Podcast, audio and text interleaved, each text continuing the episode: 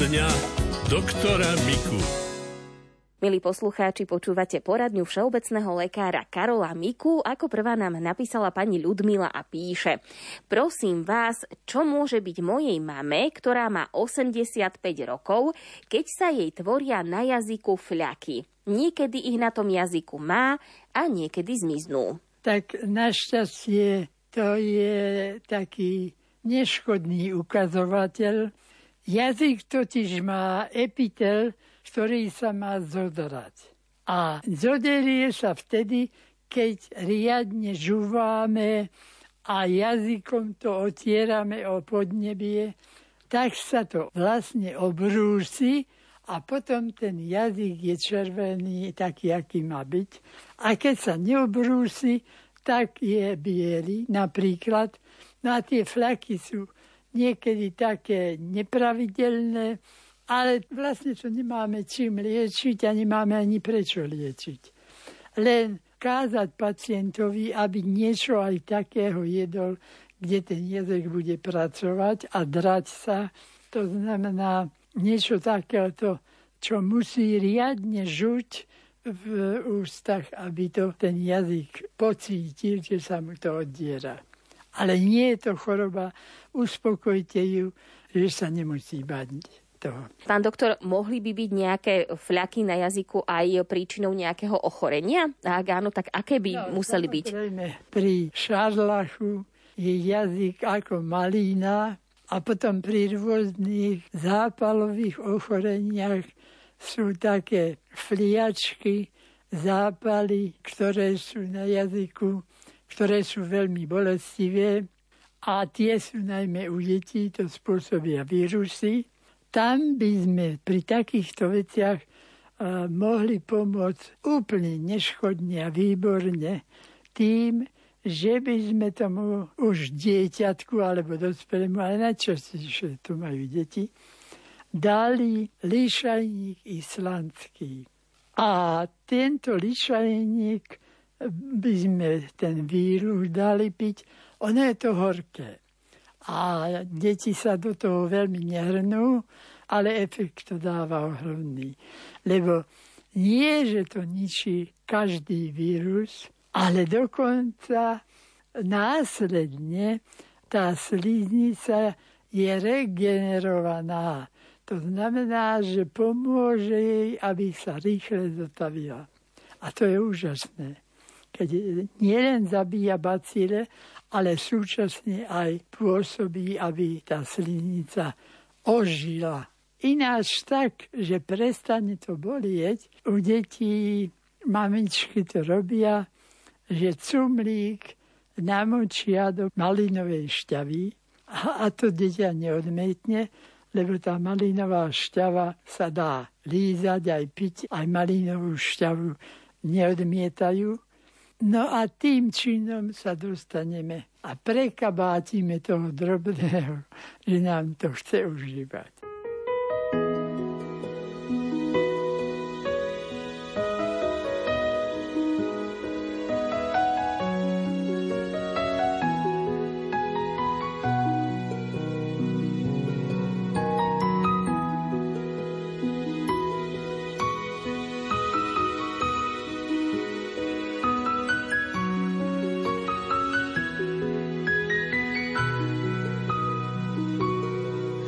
Chcel by som sa vrátiť v čase, keď svet býval na bielo. Znova nájsť ten údiv v hlase a kráčať s neho nesmelo. Dívam sa do neba, dívam, svoje sny oň opieram. Dívam sa do neba, dívam, jedno malé prianie mám. Už nasneží, láska, nech už nasneží, do hôr aj do veží, už nikam nebežím, mne na tom záleží. Nech už nasneží, láska, nech už nasneží, do lúk aj do veží, už nikam nebežím, mne na tom záleží. Možno niekto so mnou čaká na nebeské divadlo. Vzájomne si dáme ruky, aby nebo nespadlo. Dívam sa do neba, dívam, svoje sny oň opieram. Dívam sa do neba, dívam, či sa dobro vráti k nám. Nech už nás sneží, láska, nech už nás sneží, do hor aj do veží, už nikam nebežím, mne na tom záleží.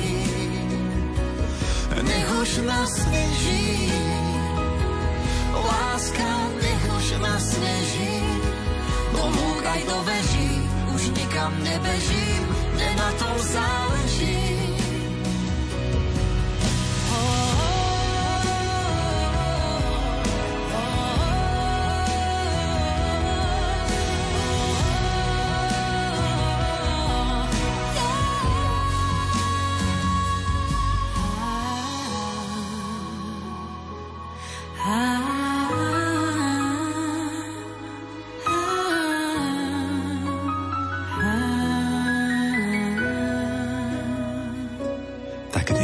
Nás neží. Láska, nech už nás neží.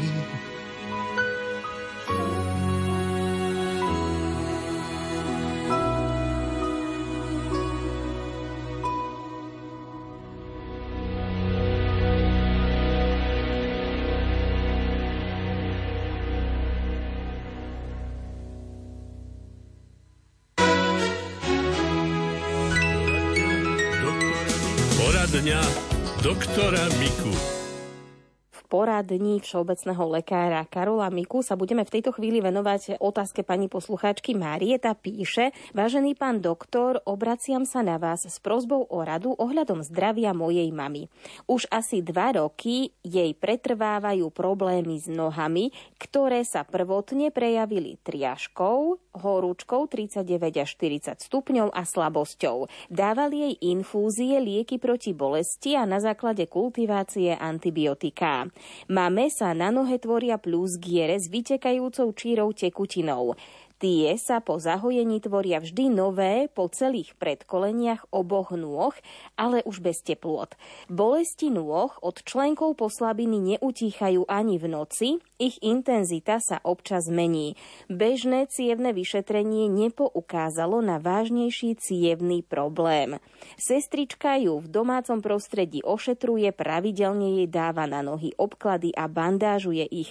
Nastáva však iba chvíľková úľava. Ochorenie neustále pokračuje vo väčšom rozsahu. Veľmi ma znepokojuje zdravie mojej mamy a preto sa, pán doktor, na vás s dôverou obraciam a prosím o radu.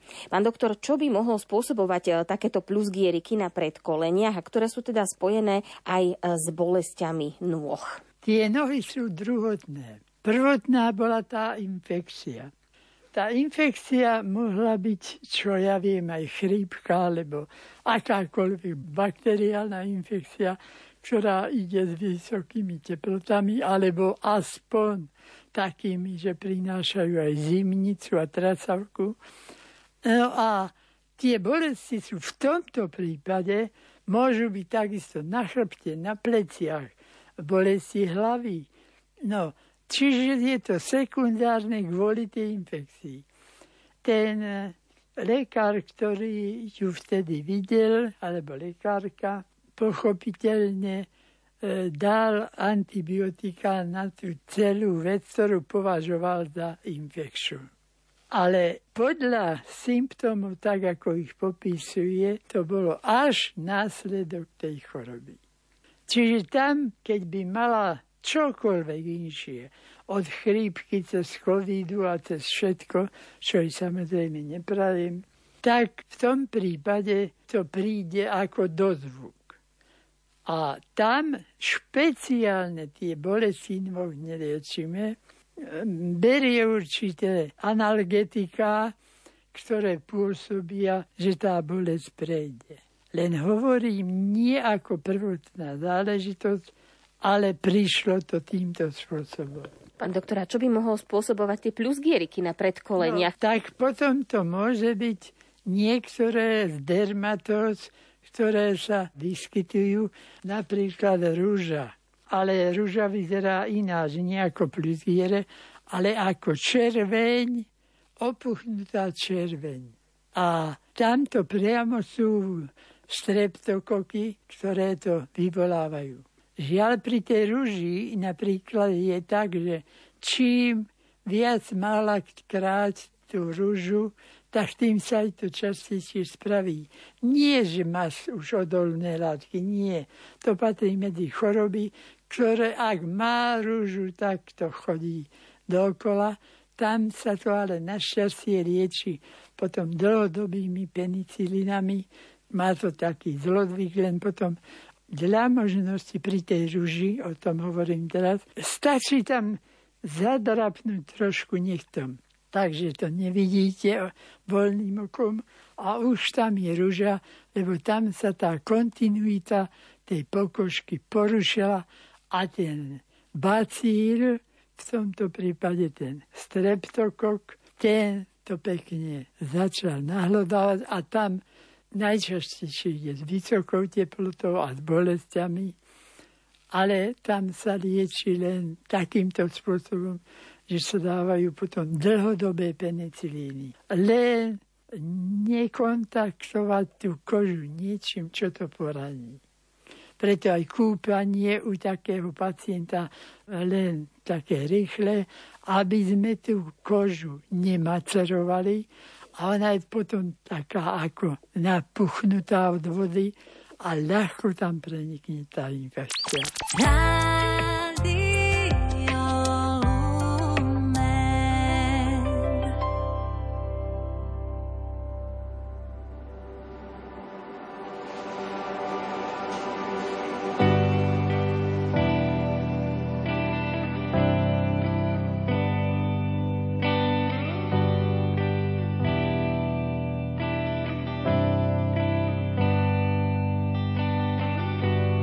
Niektorí majú viac, iní zasa nie.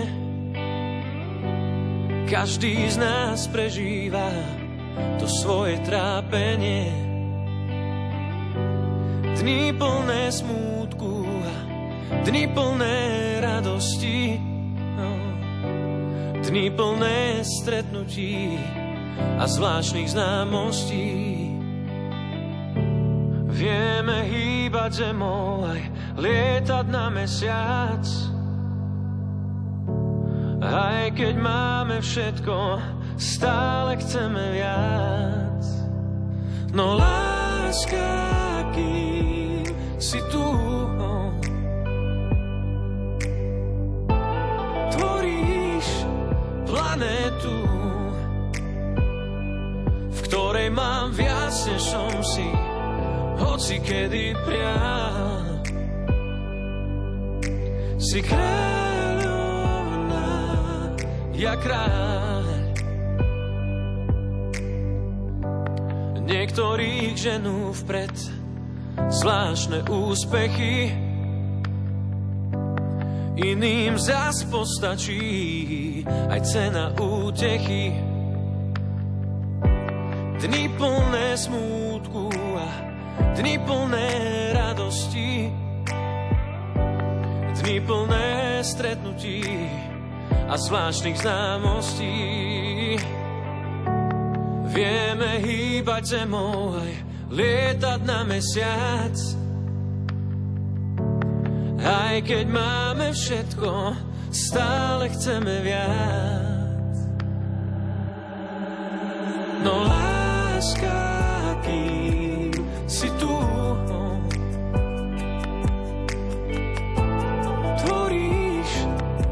planetu, oh, oh, v mám viac, než som si, hoci kedy priam. Si kráľovná, ja kráľ, ja kráľ. Vieme hýbať zemou aj lietať na mesiac. Mm. Aj keď máme všetko, Stále chceme viac, chceme viac, no láska,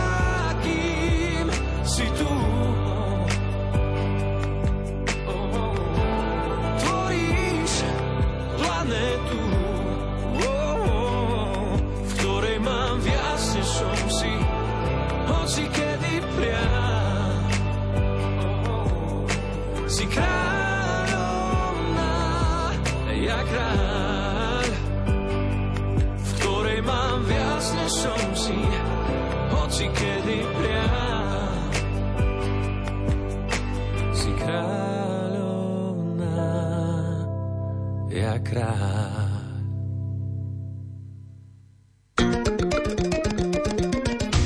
Reklama. Kam viedli cesty Apoštola Pavla? Zistite to spolu s nami na pútnickom zájazde na Južný Cyprus, ktorý povedie náboženský redaktor Ján Krupa. Poďte spolu s nami objavovať cyperské kresťanstvo. Svoje počiatky odvádza od svätých apoštolov Pavla a Barnabáša. Pridajte sa k nám, oplatí sa to. Uvidíte stĺp, na ktorom bol Apoštol Pavol bičovaný, hrobku svätého Lazára a prejdete sa po miestach, kde sa narodil, pôsobil a zomrel Apoštol Barnabáš. Termíne od 19. do 26. mája vám doprajeme aj relax v štvorhviezdičkovom hoteli pri mori. Navyše, ak si zájazd objednáte teraz, dostanete ho so špeciálnou 100-eurovou zľavou, teda od 799 eur. Neváhajte a rezervujte si svoje miesto už teraz na telefónnom čísle cestovnej kancelárie 0903 356 533 alebo na webe avema.sk.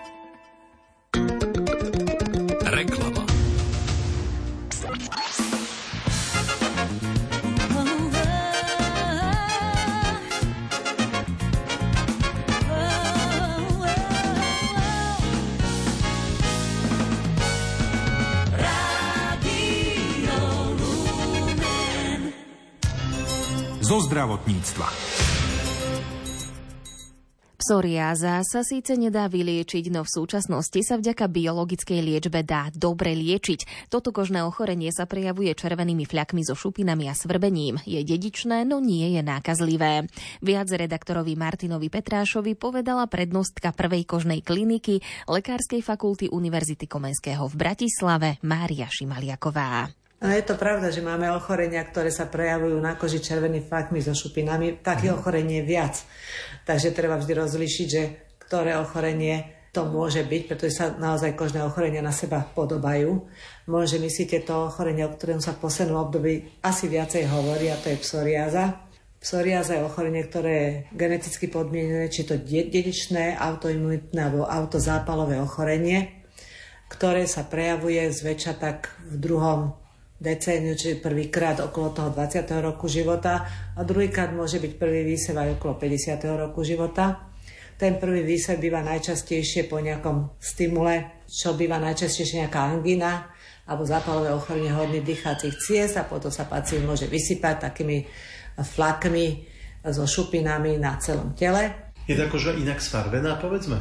Tá koža vyzerá na tých zdravých miestach absolútne normálne a tie choré miesta tie bývajú také ružové až červené, zhrubnuté a pokryté šupinami, zväčša na obvode presvíta ten červený zápalový lem a to býva tak vysypaný človek na celom tele, ten akutný výsev. Ale mm-hmm. potom už keď to ochorenie, ktoré má teda ten genetický podklad, sa zase opakuje, tak už sa zväčša lokalizuje pri tom chronickom stave na lakte, na kolena alebo v krížovej oblasti. Veľmi často býva postihnutá vlasatá časť hlavy, čo teda naozaj ľuďom dosť vadí, lebo tie šupiny padajú. A potom, ako zase u koho to je, tak môže sa hovorí, že v priebehu okolo takých desiatich rokov od začiatku toho alebo toho prvého výsevu tí psoriatickí ložic môžu byť postihnuté klby. Mm-hmm. Zase to bývajú najčastejšie malé klbiky, čiže ráno má pocit človek takých stuhnutých drobných klbov na rukách a potom postupne počas dňa sa rozkývu, na rozdiel treba od reumatoidnej artritídy, kde sa to moc nerozcvičí, ale takisto môže byť postihnuté aj veľké klby alebo aj chrbtica, aj na to treba myslieť, že tam niekoho môže bolieť, prípadne niekto má bolesti pety a podobne. Môže teda takéto ochorenie ohroziť aj našu motoriku, našu pohyblivosť v no. štádiu, ak je neliečené? Samozrejme, keď je neliečené, tak naozaj to môže dojsť úplne k takým deformáciám to už sa venujú tomuto ochoreniu reumatológovia, je tzv. psoriatická artritída, vieme, že tie zápaly klbov sú rôzneho pôvodu, toto je psoriatická artritída. Dá sa to dokázať dokonca aj laboratórne, že či má určité antigény, ktoré ukazujú na to, že pacient má toto ochorenie. Čo pani profesorka majú robiť naši poslucháči v momente, keď si na tele objavia takéto ložiska, o ktorých ste hovorili? Majú si ich povedzme sami doma krémovať alebo majú navštíviť odborníka? A ja si vždy myslím, že pokiaľ to niekto má hlavne, že má tú anamnézu v rodine, aj u neho sa to objaví, tak má byť z lekárovi, pretože dnes sú rôzne možnosti liečenia. Mm-hmm. Sú to od lokálnych mastičiek, ktoré naozaj stačia. Niekedy, keď je to iba málo ložisko, teda máte vo veľkosti jednej dlane, celú psoriazu, aj takýto sú, mm-hmm. alebo potom býva ten výsev na celom tele, dokonca môže byť aj zapálená komplet celá koža. Mm-hmm celá koža na tele, prípadne postihnutá generalizovanú psoriazu? To je generalizovaná, alebo potom máš erytrodermia, čiže mm-hmm. celá koža je červená. A samozrejme už v týchto štádiách sa ide k tzv. štandardnej liečbe, čo môžu byť určité preparáty, ktoré sú teda naozaj dostupné a tí najťažší pacienti potom prechádzajú na tie najmodernejšiu liečbu, biologickú liečbu. Môže takáto liečba pomôcť pacientovi, respektíve je natoľko účinná, že si to všimne a možno od toho ťažkého stavu e, sa dostane do stavu, kedy sa môže ukázať na ulici, výjsť von medzi známych a nie stigmatizovaný možno aj na pracovisku? No, samozrejme, práve preto netreba tých pacientov niekde škardo poviem, môže súšiť, ale poslať tomu odborníkovi, ktorý sa zaoberá liečbou, to modernou liečbou, pretože biologická liečba už na trhu, myslím, že pomaly bude 20 rokov na mhm. Slovensku a musím povedať, že tých 500 pacientov, čo mám, tak z nich minimálne 400 nemá prejavy. Mm-hmm. Vôbec žiadne. Čiže oni kľudne chodia na kúpaliska, kľudne chodia medzi ľudí v plávkach, v krátkych nohaviciach a sú úplne zdraví, mm-hmm. čo sa týka aj e, fyzicky a samozrejme aj psychicky, pretože pokiaľ mm-hmm. ten človek má tú červenú kožu a padajú z neho šupiny alebo má hrubé dlane a podobne, tak ostatní ľudia sa ich stránia. Stránia sa ich e, a táto trauma je možno neopodstatnené? Je takéto ochorenie nákazlivé, no, prenosné? Práve, že absolútne neopodstatnené, to som chcela povedať, že toto ochorenie nie je infekčné, preto sa niekedy, keď sa mení o tej psoriáze vedelo, tak tých pacientov treba e, nepúšťať na kúpaliska a podobne, čo je absolútne nezmysel, pretože je mu práve to slnečné obdobie alebo to obdobie v lete alebo pri mori a podobne robí dobre. Čiže to UV žiarenie je pozitívne? Áno, dokonca terapia sa skladá aj z fototerapie, z fotochemoterapie, kde pacienti chodia do tzv. v úvodzovkách solárií uh-huh. a tam je presne určené, akú dávku ten pacient toho UV žiarenia môže dostať, alebo UVA žiarenia môže dostať, UVB žiarenia, aby sa jeho stav vylepšil. Tiež to pôsobí na tú imunitu. Po piesni budeme v rozhovore s dermatologičkou Máriou Šimaliakovou o psoriáze pokračovať.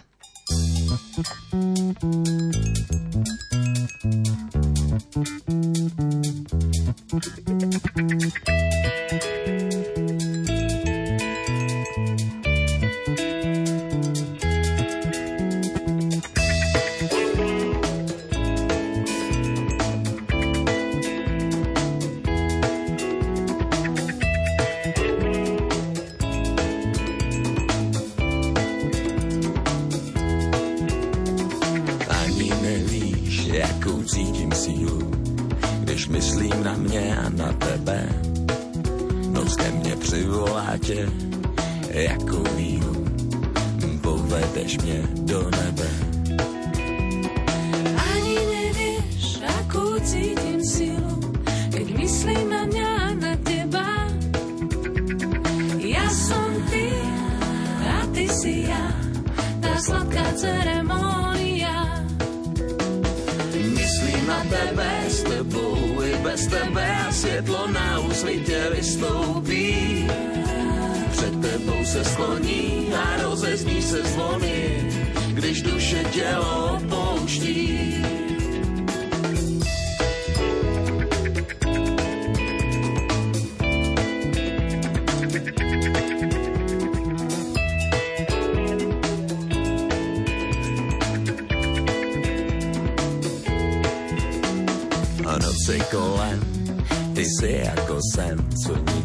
Začíná, nekončí.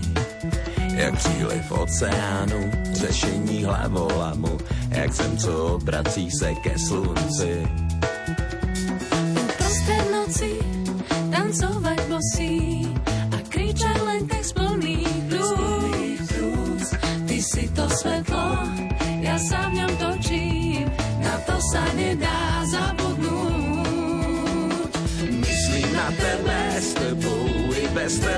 Světlo na úsvitě vystoupí. Před tebou se skloní a rozezní se zvony,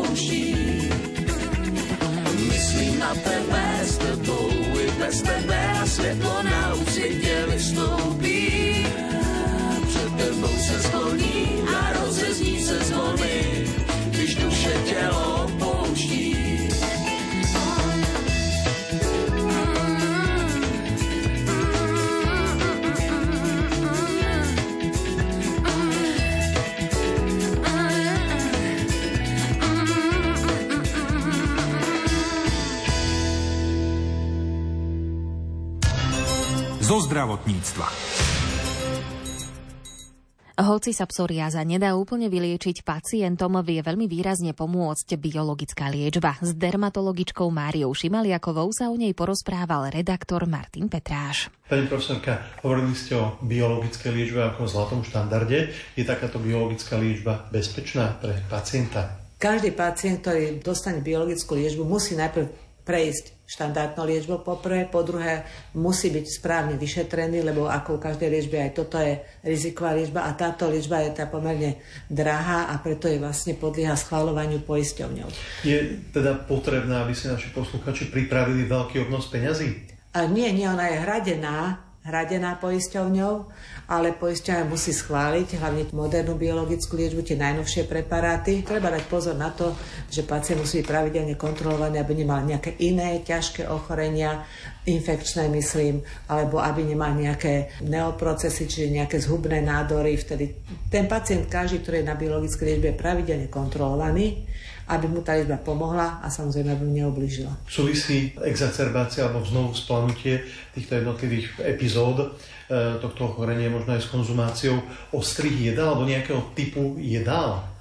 O, tak typu jedál, ostrých jedál nie, skôr je to stres, ktorý teda negatívne pôsobí. Takéto e, chladné počasie, takisto je negatívne. Ako som spomínala, v tom 50. roku života, keď prvýkrát môže nastať výsep psoriatických ložíc, tak to býva niekedy po liekoch, napríklad um, lieky na hypertenziu, na, na vysoký tlak, to mm-hmm. môže spôsobiť, že vtedy sa ukáže prvo vysev tej psoriázy, ako ten exogénny spúšťajúci faktor, ten vonkajší spúšťajúci faktor. Aký je váš názor, pani profesorka, na samoliečbu takéhoto ochorenia? V lekárniach na nás doslova číhajú rôzne produkty, ktoré sú zaručene účinné. Myslíte si, že by sa s tým mali naši poslucháči vôbec zaoberať, alebo teda majú, majú sa skôr zveriť do ruky odborníkov, aj keď tak akému odborníkovi? A tak rozhodne, keď dostávam ja rôzne ponuky, ako 100% niekto vylieči psoriázu, tak myslím si, že nikto zatiaľ na svete nie je taký, kto by vyliečil psoriázu úplne, to dostali Nobelovú cenu. Všetci ju vieme veľmi dobre liečiť aj nevyliečiť. To znamená, pokiaľ mám nejaké flaky, môžem si skúsiť začať niečím mastiť, ale keď mi neprejdu, tak rozhodne by som mal ísť tomu dermatológovi alebo dermatovenerológovi alebo teda kožnému lekárovi, ktorý by to vedel určiť. Pokiaľ by nevedel, tak vtedy sa urobia histologické vyšetrenie a zistí sa, že tie ochorenia, ako sa spomína, sa na seba podobajú, tak ten histolog to ešte pekne pozrie pod mikroskop a potvrdí nám, že áno, toto je psoriáza a toto zase je niečo iné. Takže zázračná tabletka, lektvar či tinktúra doposiaľ vymyslená nebola. Ja myslím, že takto, že bola vymyslená biologická liečba, čo je fantastická liečba, Fakt, lebo mám pacientov, ktorí majú teraz teda 70 rokov, psoriazu majú už 50 rokov, liečení sú týmto 15 rokov a hovoria mi, prečo to nebolo vtedy, keď som mal 20 alebo 30. Takže je to pre nás ako kožiarov je to zázračné, že už nesmeli mastičkári a nesmejú sa nám naši kolegovia, či máme dnes zelený, žltý alebo biely deň, podľa toho, ako boli natretí naši pacienti. A naozaj máme lieky, ktoré sa dávajú venozne, ktoré sa dávajú subkutane v injekciách alebo ktoré sa dávajú v tabletkách, pomáhajú tým pacientom.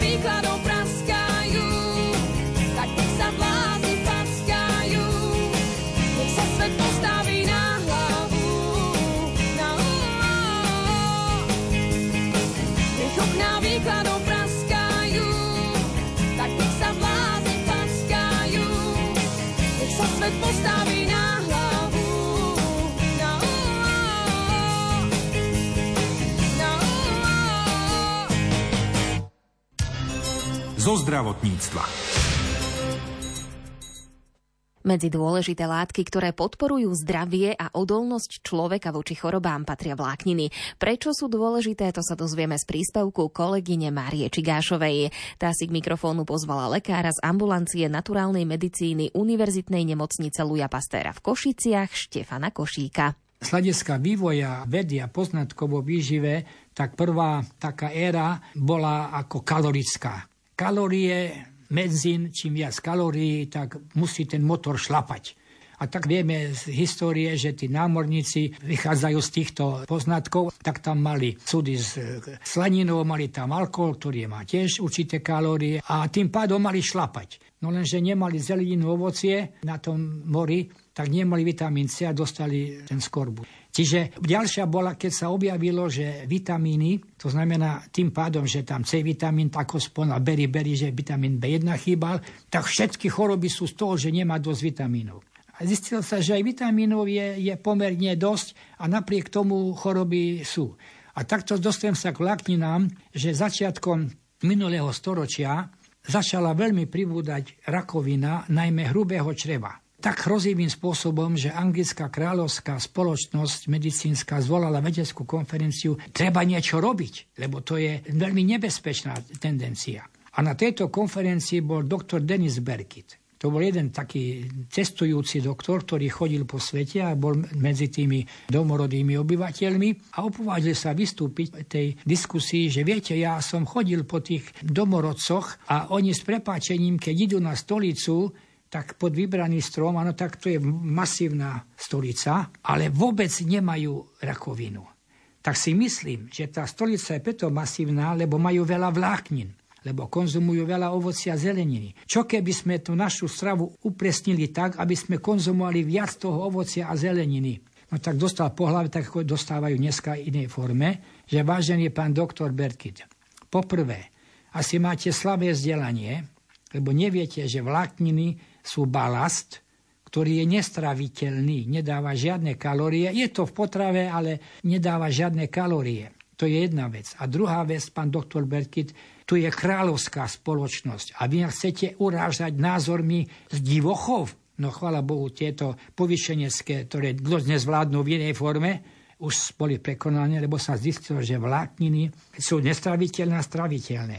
Väčšina nestraviteľní. Majú tú výhodu, že ako metla posúvajú zvyšky, ktoré sú škodlivé a majú ísť von. Čiže zabraňujú zápche. Tým pádom, že zabraňujú zápche, zabraňujú antointoxikácii. Lebo keď mi ostanú nestrávené knedijúce kvasné produkty, tak napádam teda imunitný systém. Čiže predovšetkým detoxikujú, sú živnou pôdou pre probiotické baktérie, o ktorých vieme, že majú význam pri trávení, imunite a tak ďalej. Spomalujú strebávanie cukrov, čiže znižujú riziko cukrovky, spomalujú strebávanie cholesterolu, znižujú riziko vzniku arteriosklerózy. Čiže skutočne sú nepostradateľné. No až tak veľmi sa to nerešpektuje a síce Svetová zdravotnícká organizácia pred mnohými rokmi, neviem kedy to bolo, som čítal, že zistila, že tzv. racionálna strava obsahuje 75 dennej potreby vláknin.